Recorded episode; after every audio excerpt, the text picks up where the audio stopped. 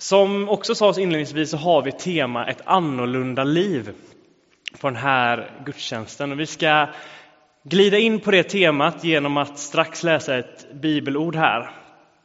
Och innan det så vill jag bara lägga den här predikan, den här gudstjänsten i Guds händer. Så låt oss be tillsammans.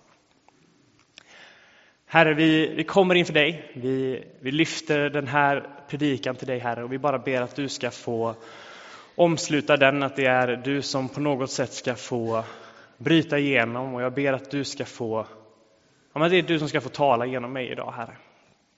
Tack för att du är närvarande. Tack att det är du som ska få ja men tala till oss, Herre. Amen. Vi ska börja att läsa ifrån Matteus 5 och 44. Där det står så här. Jesus säger, jag säger er, älska era fiender och be för dem som förföljer er. Och vi ska återkomma till bergspredikan lite senare. Eh, men först så ska vi glida in i en berättelse.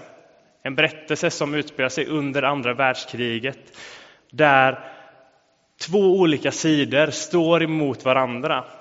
Och det är USA som står på ena sidan och det är Japan som står på andra.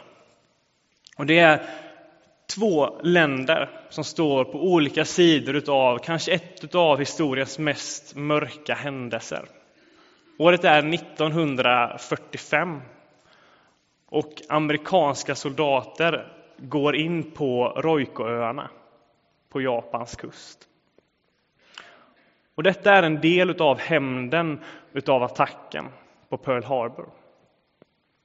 Tre år innan, 1942, så är det en man som har tagit värvning i amerikanska armén. Mannen heter Desmond Doss. Och han var troende och medlem i en av församlingarna i USA. Eh, Sjundedagsadventisterna. Men när han kommer till armén så tar han också värvning med en övertygelse om att han ska aldrig bära vapen. Han ska aldrig någonsin avlossa ett skott, utan han ska vara med i armén utan att ta ett liv.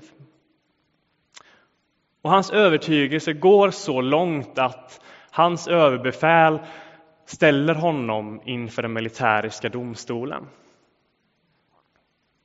Men det lyckas inte. Det lyckas inte och de försöker och försöker igen. De försöker förklara honom mentalt sjuk och de försöker kasta honom ur armén. Men Desmond han håller fast vid sin övertygelse. Och han lyckas hålla sig kvar i armén. Ingenting lyckas få honom att kastas ut. Och de här åren går och Desmond och hans överbefälhavare, hans soldatvänner, blir vänner till slut. Och Desmond får ja, börja berätta om sin tro. Och han får dela evangeliet med dem. Och ett av bibelorden som han delar är just ifrån Matteus, Matteus 7 och 12, där det står Allt vad ni vill att andra ska göra för er ska ni också göra för dem. Och så går tiden i armén. Desmond får, likt många andra, göra liksom, träningarna och många av de här andra delarna i armén. Och så kommer de här åren senare, när Desmond står på stranden i Japan på Roikoöarna. Och så säger Desmond när de har klivit i land. When everybody's taking lives, I'm gonna save them. När alla andra tar liv så ska jag rädda dem. Och slaget vid Roikoöarna är inte ett enkelt slag. Två tredjedelar av den amerikanska armén kommer aldrig tillbaka. Jag vet inte hur många av den japanska armén går bort. Jag kan ana att det är ganska så dåliga siffror. Men en av de här stora slagen under den här tiden är vid en bergsrygg som de amerikanska arméerna ska ta sig över. Och det är helt enkelt så att det inte är en enkel bergsrygg att bestiga. Och där trycks hela tiden den amerikanska armén tillbaka. För så fort de kommer upp så står japanerna på andra sidan. Och så kommer det en dag då när amerikanska armén ska ta sig över, har lyckats ta sig in en del på land. Så gör japanerna en motattack. Och amerikanerna är inte redo för det. Så de hör i sina komradios att dra er tillbaka, skynda er tillbaka. Och de amerikaner som kan ta sig tillbaka, som ändå är så pass vid liv, som ändå har sina ben att de kan göra det, rycker tillbaka. Alla amerikaner utom en. Och ni kan ju ana vid det här laget vilken amerikan som står kvar. Det är Desmond Doss. Han börjar dra, han börjar släpa och han börjar bära sina vänner på sig. Och han säger vid det här laget att när han gör det så börjar han intala sig själv Just one more life. Bara ett liv till. Och när man har räknat antalet efterhand så ska han ha burit och släpat och lyft 75 personer till säkerhet. Amerikaner, men också japaner. Han själv ska i efterhand sagt att han bara bar 50 stycken. Men hans vänner på andra sidan sa att det kändes som 100. Men då kanske ni undrar varför står jag och berättar en krigshistoria?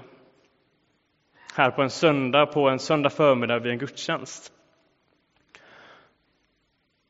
Men det är också för att jag tror att det kan ha en spegling av det kristna livet. Men ta mig inte för bokstavligt då. Ta mig inte för bokstavligt av att det ska vara någon form av pacifistiskt liv eller inte. Utan låt det få vara ett bildligt liv.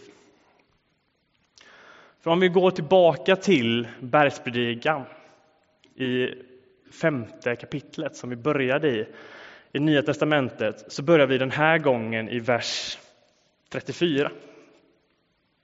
Ni har hört att det blev sagt. Öga för öga, tand för tand. Men jag säger er, värj er inte mot det onda. Nej, om någon slår dig på högra kinden, så vänd också den andra emot honom. Om någon vill processa med dig för att få din skjorta, så ge honom din mantel också. Om någon vill tvinga dig för att följa med en mil i hans tjänst, så gå två mil med honom. Ge åt den som ber dig, och vänd inte ryggen åt den som vill låna av dig. Ni har hört att det blev sagt. Du ska älska din nästa och hata din fiende. Men jag säger er, älska era fiender och be för dem som förföljer er. Då blir ni i er himmelske faders söner. Ty han låter sin sol gå ner och gå upp över det onda och låta det regn över er rättfärdiga och orättfärdiga. Om ni älskar dem som älskar er ska ni då ha lön för det.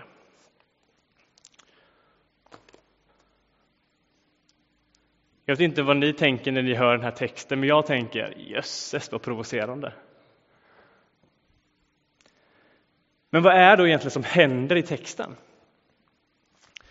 Om vi, om vi, går, till, om vi går till texten och lyssnar på den i dess samtid, till de som, som Jesus talar till, så kan vi höra i början där det står Ni har hört vad det blev sagt, öga för öga, tand för tand så handlar det om hur fariseerna, de laglärda, de kunniga på den tiden, har missbrukat texten.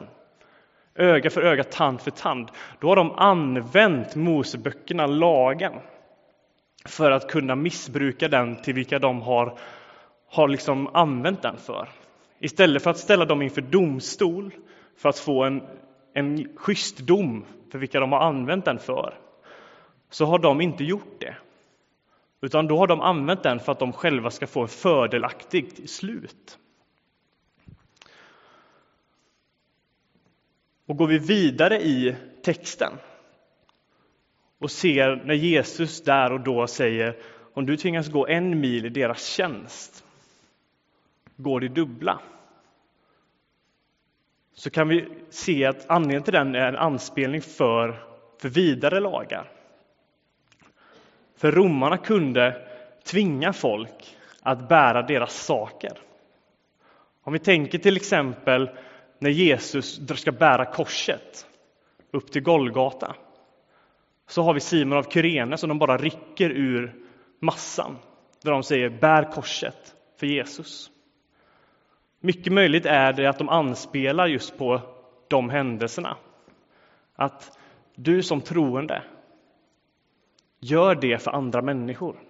Bär deras kors, hjälp dem att bära deras bördor. Och bär inte bara det som du är tvungen till. Bär mer än det. Så att det läggs märke till varför du gör det. Vad är det som är unikt med dig? Och att just Jesus uppmanar till att få sprida evangeliet just den vägen. Och så bara fortsätter det komma det där utmanande i texten. Det är så att vi ska älska våra fiender och be för dem som förföljer oss.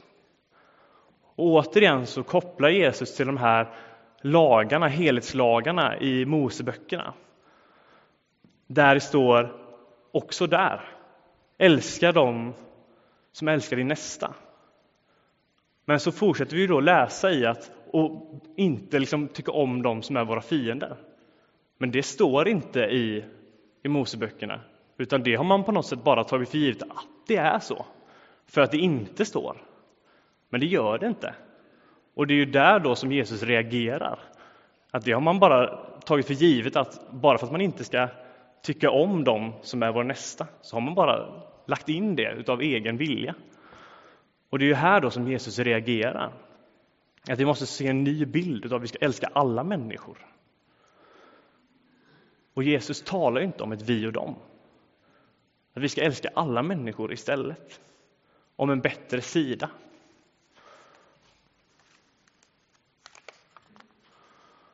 För Jesus talar om ett liv i gemenskap med varandra. Om att vi endast ska söka oss nära honom så att vi kan älska alla människor. Just för att han dog på korset för oss.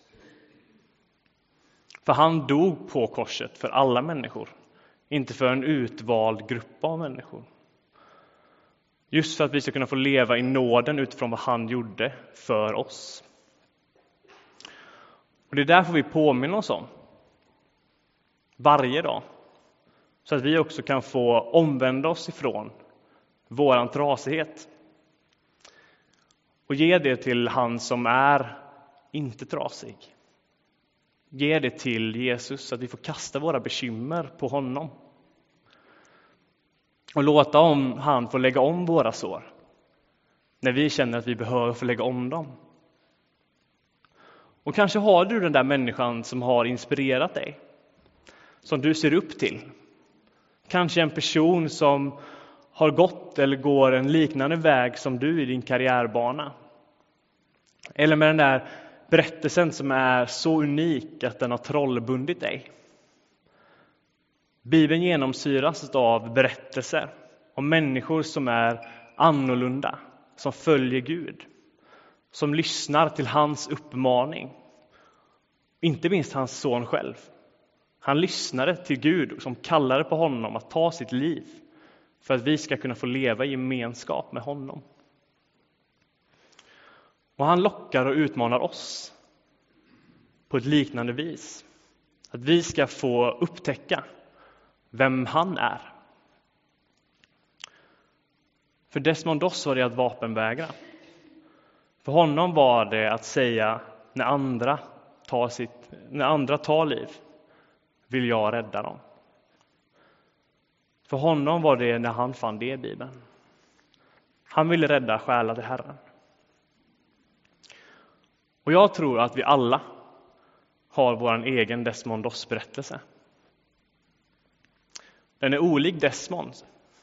För jag tror inte att vi är så många som har dragit soldater från en krigsfront. Men bildligt talat så tror jag att vi alla kan rädda människor ifrån fronten till ett annat liv. Och vi är också kallade till att leva ett annorlunda liv. Det är också vår utmaning och uppmaning att göra så. För Gud kallar oss till det. Och Jesus vill att vi ska leva ett annorlunda liv för medmänniskan. Han vill att vi ska ta medmänniskans parti. Desmond bad Just one more life. Bara ett liv till.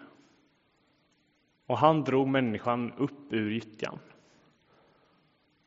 Frågan är, vem är din nästa?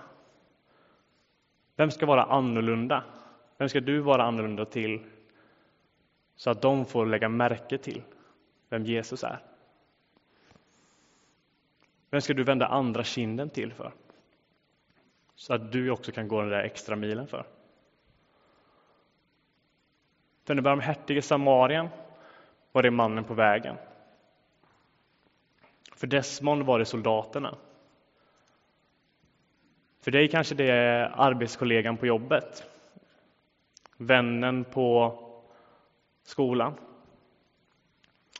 Det kanske är personen bredvid dig på kaféet.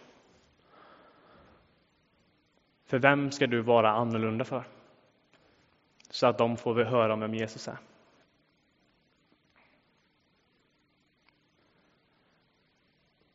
Vi ska gå in i en eh, stund av förbön och vi ska få lovsjunga lite tillsammans. Vi avslutar med en bön.